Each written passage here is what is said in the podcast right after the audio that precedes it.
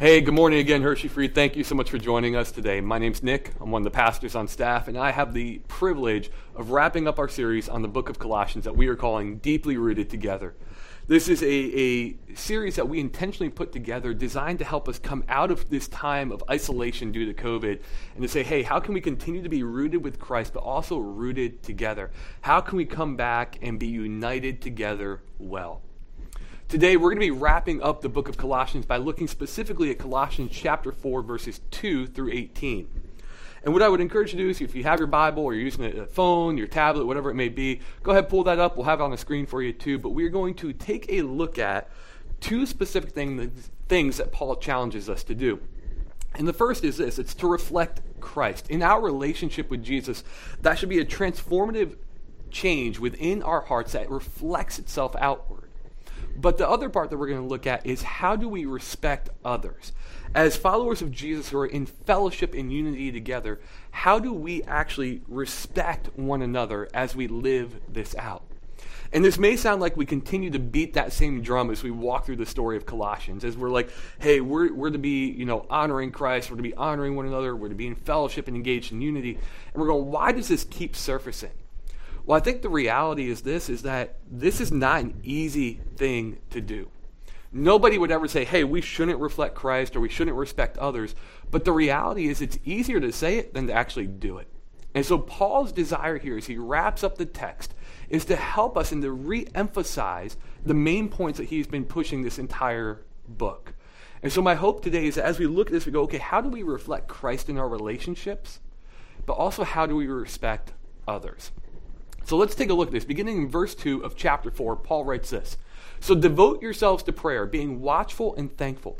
And pray for us too, that God may open a door for our message, so that we may proclaim the mystery of Christ, for which I am in chains.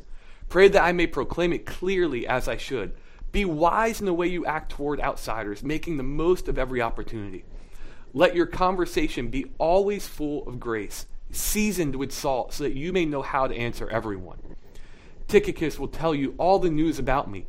He is a dear brother, a faithful minister, and a fellow servant in the Lord. I am sending him to you for the express purpose that you may know about our circumstances and that he may encourage your hearts. He's coming with Onesimus, our faithful and dear brother, who is one of you. They will tell you everything that is happening here. My fellow prisoner, Aristarchus, Aristarchus sends you his greetings, as does Mark, the cousin of Barnabas. You've received instructions from him. If he comes to you, welcome him. Jesus, who is called Justus, also sends greetings. These are the only Jews among my coworkers for the kingdom of God, and they have proved a comfort for me. Epaphras, who is one of you, and a servant of Christ Jesus, sends greetings. He's always wrestling in prayer for you that you may stand firm in all the will of God, mature and fully assured. I vouch for him that he is working hard for you and for those in Laodicea and Hierapolis. Our dear friend Luke, the doctor, and Demas send greetings. Give my greetings to the brothers and sisters of Laodicea and to Nympha in the church in her house. After this letter has been read to you, see to it that it is also read in the church of the Laodiceans, and that you in turn read the letter from Laodicea. Tell Archippus, see to it that you complete the ministry you have received in the Lord. I, Paul, write this greeting in my own hand. Remember my chains, and grace be with you. This is a, a letter that Paul is finalizing. He says, Look, guys, like I'm going to give you these, these ways to reflect Christ in your life. I'm going to give you these commands or imperatives. It's these direct commands to the people who are reading the letter and to us as recipients of it as well. And he's like, these commands are how you reflect Christ. These, these reflections of Christ are, are signs of an inward change in our hearts as they are manifested outwards to those around us. And the first way that we reflect Christ is this is by devoting ourselves to prayer. Specifically in verse 2, Paul says, devote yourselves to prayer. And then he says, pray for us too in verse 3 that we may that God may open a door for our message so we can proclaim the mystery of Christ and pray that I may proclaim it clearly. You see, Paul is saying right away, he's like, look, part of the way that you reflect Christ is by living it out in prayer. Prayer is, is something that in Western Christianity, we have relegated to only certain moments or certain times. It's a difficult circumstance, and we should pray. It's mealtime. We should pray. It's before bed. We should pray. We're at church. We should pray. That's not what prayer is. Prayer is deeper than that. It's bigger than that. It's how we connect with God. It's our relational component with Him. It's how we communicate with Him, how we hear from Him. And Paul says, look, when you pray, it's kind of this twofold approach. Yes, you pray for yourself, pray also for me. Pray also for those in ministries all over, and that, and that God's word goes forth. Pray for us. So we are to be people who are devoted to prayer, so that when people see us, when we live this out, they see that prayer is not only a part of our lives, is a transformative piece to who we are.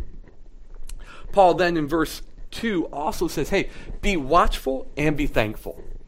And, and I don't think it's by happenstance that Paul puts these two things together.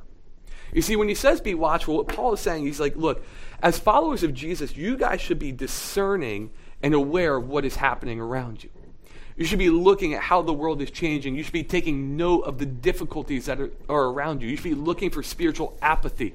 You should be making sure that what is taught and preached in churches is the Word of God and not a, a position or, or a preference from somebody in the pulpit.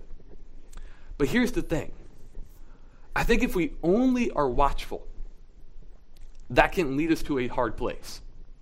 It can lead us, lead us to a place where there's tension and frustration because we only see the negative. It can lead us to a place where we become bitter with where the church at and the lack of change that is taking hold. And I think arguably we, we saw this a lot during COVID. I think for a lot of us, we became frustrated with all the, the mandates and the requirements, the changes, the things that didn't seem to make sense. And it just takes root. But do you notice how Paul brackets this, though? It's be watchful and thankful. Because I think Paul is aware of the human condition that if we are only watchful, we can get frustrated and upset, perhaps even bitter. And Paul goes, No, but be thankful. When you look around this world and you see the tension and the pain, be thankful that God has a place prepared for you where there will be no more pain and no more grief.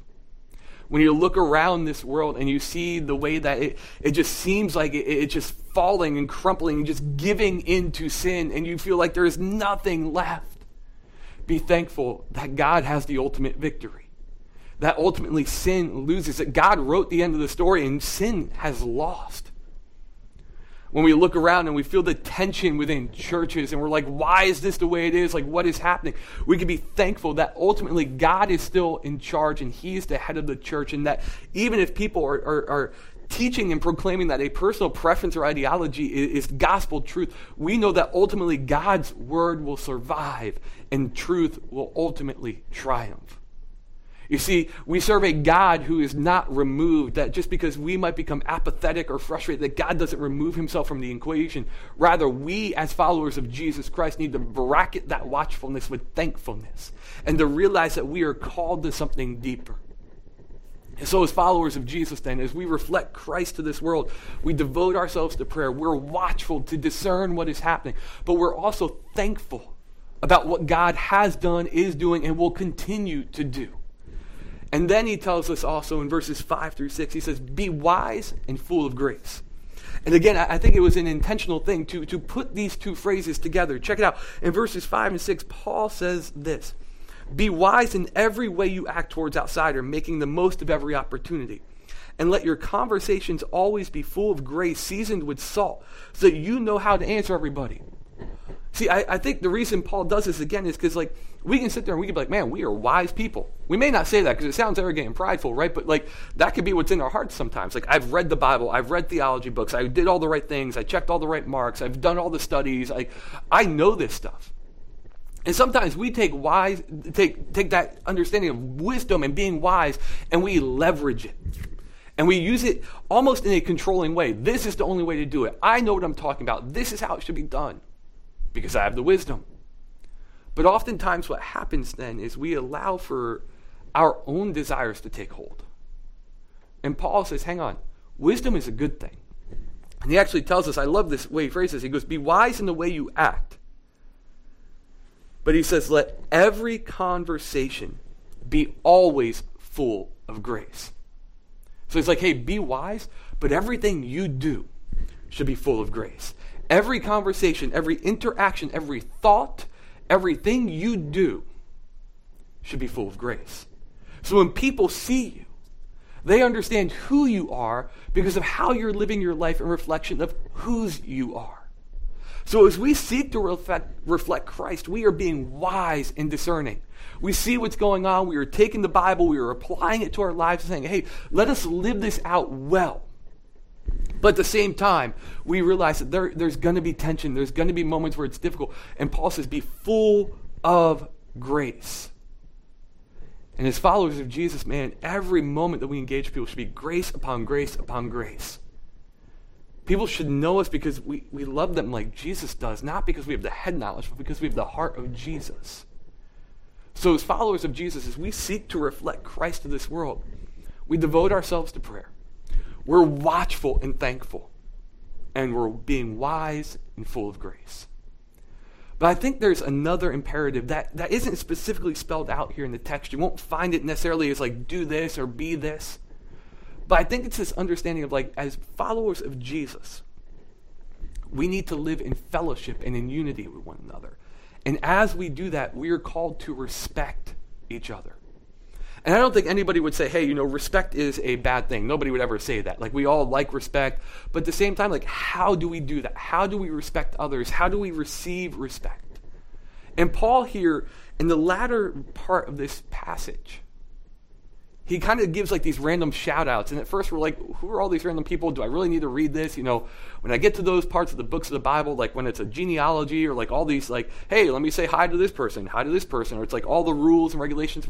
We'll read it, but we're kind of like, yeah, I'd rather read something a little bit more ap- like applicable to my life. But the reality is that each of these individuals that Paul talks about, I believe there's a tangible application and a purpose and reason behind why he uses them.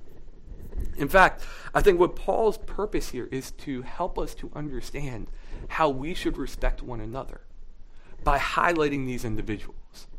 So as we reflect Christ from an inward change outward, how do we then respect others as we engage in fellowship and unity with them? Well, first, I think we do it by seeking unity within the church. In verse 7, Paul writes this. He says, Tychicus will tell you all the news about me. He's a dear brother, a faithful minister, and a fellow servant in the Lord. Now, we don't get a lot of information about Tychicus. And, and really, we're just going to call him Ty from now on because this is not a fun word to say. But here's what we do know is that as Paul is talking about Ty, he's like, check this out.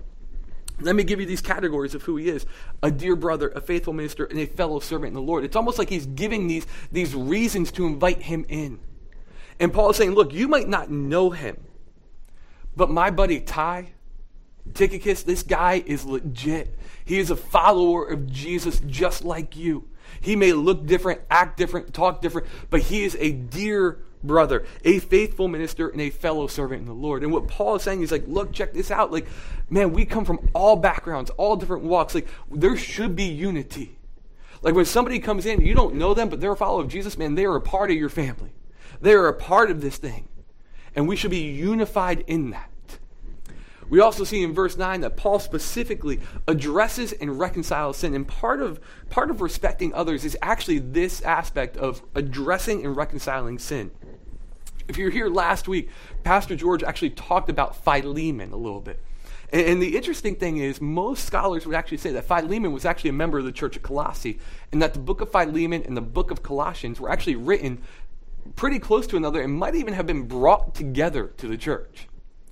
And if you remember, Paul or uh, Pastor George talked about how Paul challenged Philemon in regards to Onesimus, who is his slave. And he said, look, like the reality is like Paul is going to look to deconstruct, to destroy slavery from the inside out. He's going to crumple the foundation so everything just falls away. And here, notice how he refers to Onesimus in verse 9. He is coming with Onesimus, our faithful and dear brother, who is one of you. Do you notice here that Paul, first of all, he doesn't go Onesimus the slave, nor does he say Onesimus the free man. He says Onesimus, our faithful and dear brother, who is one of you. What Paul is doing here is he's saying to the church who knows Philemon, who knows the circumstances with Onesimus, and going, look, let me set this up real quick. You know what? Slavery is wrong, guys. This is bad. Onesimus is no longer a slave. He is one of you. And like when we talk about church, we talk about family. Like that's how we should be. We should be family. And Paul's going, look, the reality is that was wrong. That was not okay because he's a part of your family. He actually says he is one of you. He's saying, look, we are going to kill this sin dead. It was not okay. And how we're going to move forward from this is by not continuing to do this, but also reconciling the fact that Onesimus is now one of us. And so part of respecting others is addressing and reconciling sin. And in some ways, that means that we have to be able to admit, hey, I was wrong, and to seek forgiveness, to seek the acknowledgement of, like, hey, I messed up and I need to change. In other ways, it means going to people and that we have to be receptive of when people come to us and to say, hey, you're right, I didn't realize that. I overstepped. That's on me. And part of respecting others is as we address and reconcile sin, we, uh, we look to it not as this critique of saying, you are this nasty, vile person, but saying, in Christ, I am being made new. Let me change my life and live differently. Paul's challenge here to the church in, in Colossae was hey, this was wrong. We're not doing that anymore. Move in this way. Be this now. Be a voice for change. But we also see that we are to champion diversity. In verse 11, Paul writes this. He goes, There's this guy, Jesus, not that Jesus, but another Jesus who's called Justus, who sends greetings. And he says, These are the only Jews among my coworkers for the kingdom of God, and they have proved a comfort to me. And we read that and we're like, Okay, what's that mean? Well, what we know about, about Justus, Jesus Justus, and, and potentially about uh, uh, Aristarchus and Barnabas is this, is that they were members of a party within Christian, Christianity that was called the Party of Circumcision. They were former Jews who were still following some of the Old Testament principles, including the, the principle of circumcision. And, and that was something that they carried into their faith with Jesus. They still did that. It didn't disqualify them, it didn't make them not a follower of Jesus. It was just what they did, it was the way that they lived it out. But what we know is that caused some tension with the, the church of Colossae because they didn't live that way. And Paul's going, look, it's okay to have people from different backgrounds. It's okay to have people with different theologies. It's okay for people to work this out differently. Diversity is a good thing. And he's saying, welcome them in. These are people who have been there for me. They are sound brothers and sisters. Welcome them in. And as, as the church of God, as we seek to respect others, we need to champion diversity. There are people in our church from all different backgrounds, all different upbringings, people with all different life experience from all over the world, different races, creeds, ethnicities, heritages. heritages. We have to realize that the beauty of the church is that we are not all the same. The beauty of the church is that people from all walks of life, backgrounds, races, creeds, the beauty is that we have that as we all seek to be like Jesus. And so, as followers of Jesus, part of respecting one another is championing diversity to realize that there are going to be people with different thought processes, different theologies, and, and outworkings of their faith, and that's okay. Just because somebody likes a different worship style doesn't mean they can't come to church here. Just because somebody had a different upbringing or comes from a different background does not mean they don't belong. That is the beauty of being in a family, of being a part of the church of God. Is that we can have different people with different backgrounds who bring in a uniqueness and diversity into what we are doing and who we are. But that means we also need to be willing to work through the tension. Because the reality is, when you have a bunch of different people, from a bunch of different backgrounds, there will be tension at times, right? And that's just the truth of the matter. Like, there's going to be parts of in, in, our life and our relationships where we don't always agree. I've talked about how the church is like a family, and for many of us, we know that even within our families, there's tension, right? That we don't always agree. Mom and dad, you don't always agree with your kids. Kids, you definitely, we don't always agree with our parents, right? Sometimes even husband and wife don't agree. Sometimes it's extended family. And it's difficult, right? Growing up, it, it, it, wasn't that we always agreed. My family, we, we fought like cats and dogs a lot of the time. My siblings and I, if you, if you see us, like, you would look at us at points and be like, you really love each other because you guys, man, you guys go back and forth. And it's like, oh, that's how we show love. But here's the thing growing up, our, our, our family had a saying blood is thicker than water. And some of you have heard that saying. Some of you are like, I've never heard that before. But the mentality for my family was this is that no matter what happens, no matter how much tension there is, at the end of the day, we're family. And we always have each other's back. And what we need to understand as followers of Jesus is this is that there is going to be moments when there is tension. But the tension doesn't win because the blood of Christ is thicker than the water of any tension that exists within humanity. The blood of Christ is thicker than any tension that can exist within members of his church because that is the unifying principle. That as followers of Jesus, we are united together not because of what we do, we are united together because of the blood that Christ shed so that we could have a relationship with him. And so it's understanding that as we respect each other, we don't allow for the tension to remain. We don't become passive aggressive. We don't dismiss it. It's not that we don't deal with it. No, rather, we need to engage with it. But we engage with it how Paul outlined with grace, with love. We respect one another. And we say, hey, like, th- there's some tension here. I want to make sure that we're working through this. It doesn't mean the relationship is always going to be perfect, but it's an acknowledgement that you are striving to reflect Christ in all aspects of your life as you respect one another.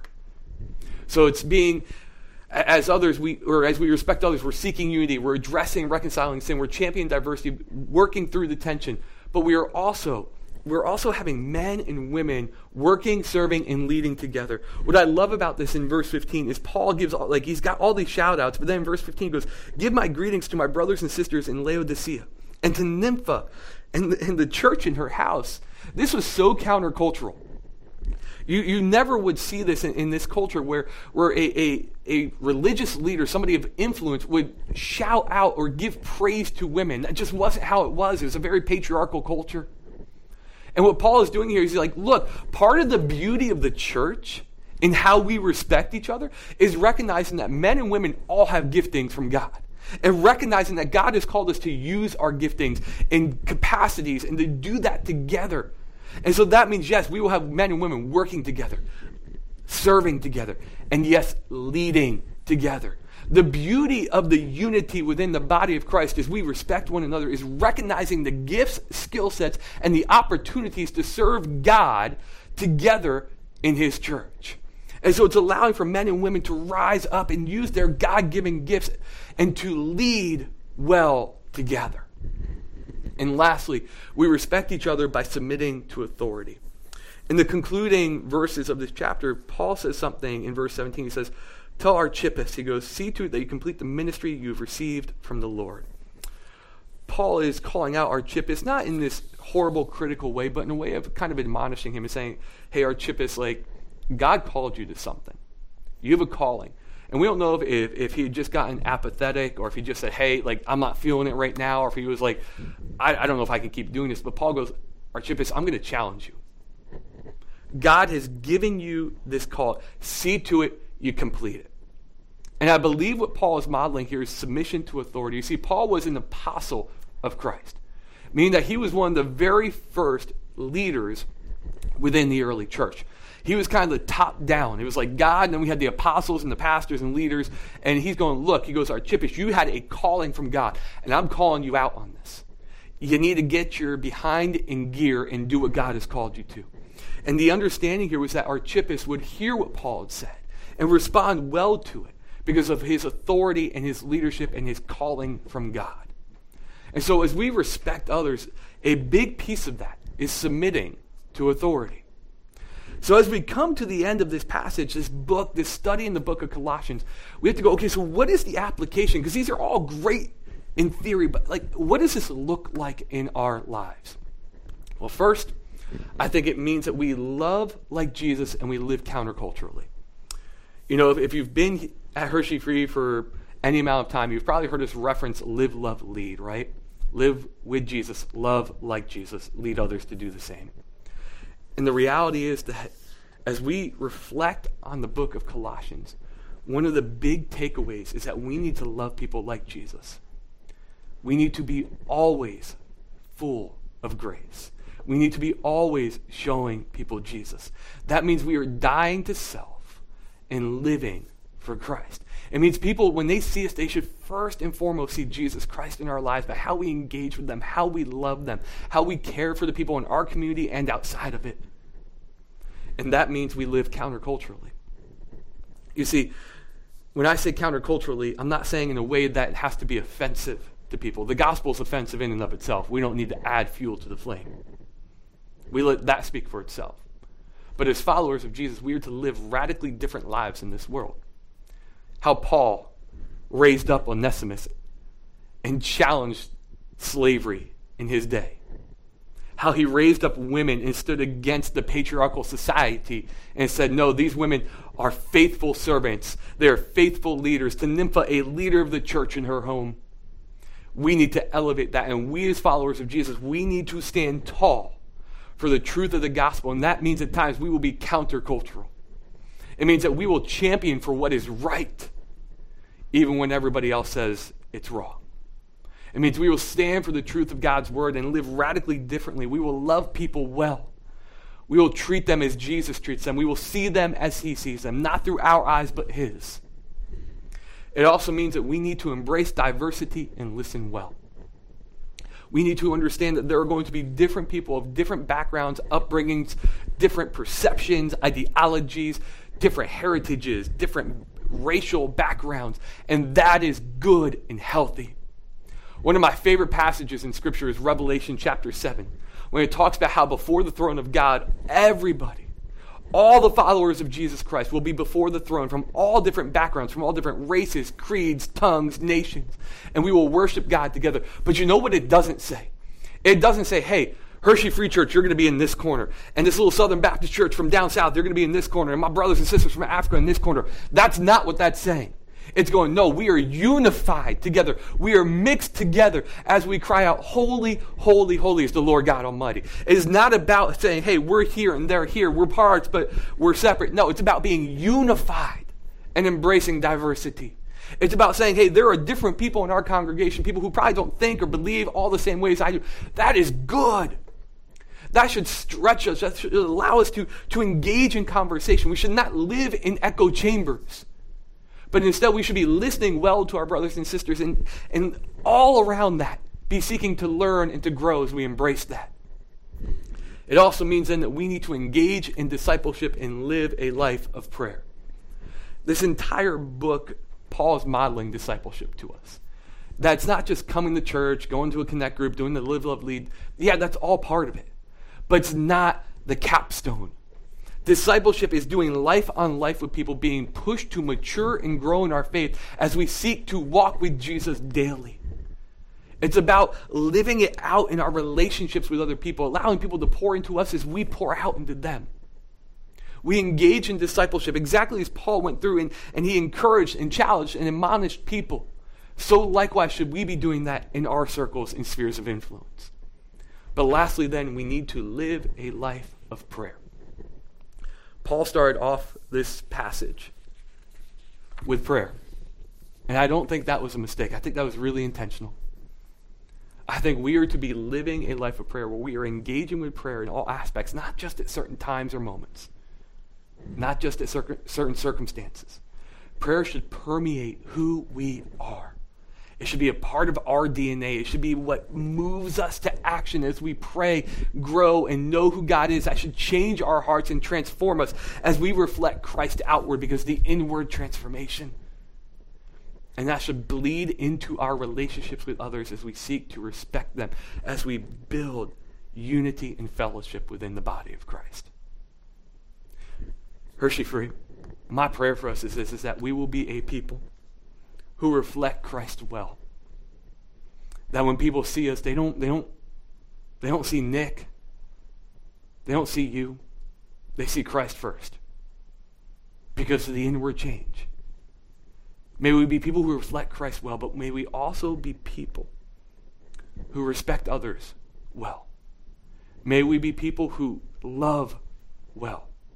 May we be people that when others look at us, they go, I want that fellowship. I want that unity. I want that family. May that be the representation of the work that God is doing in our hearts.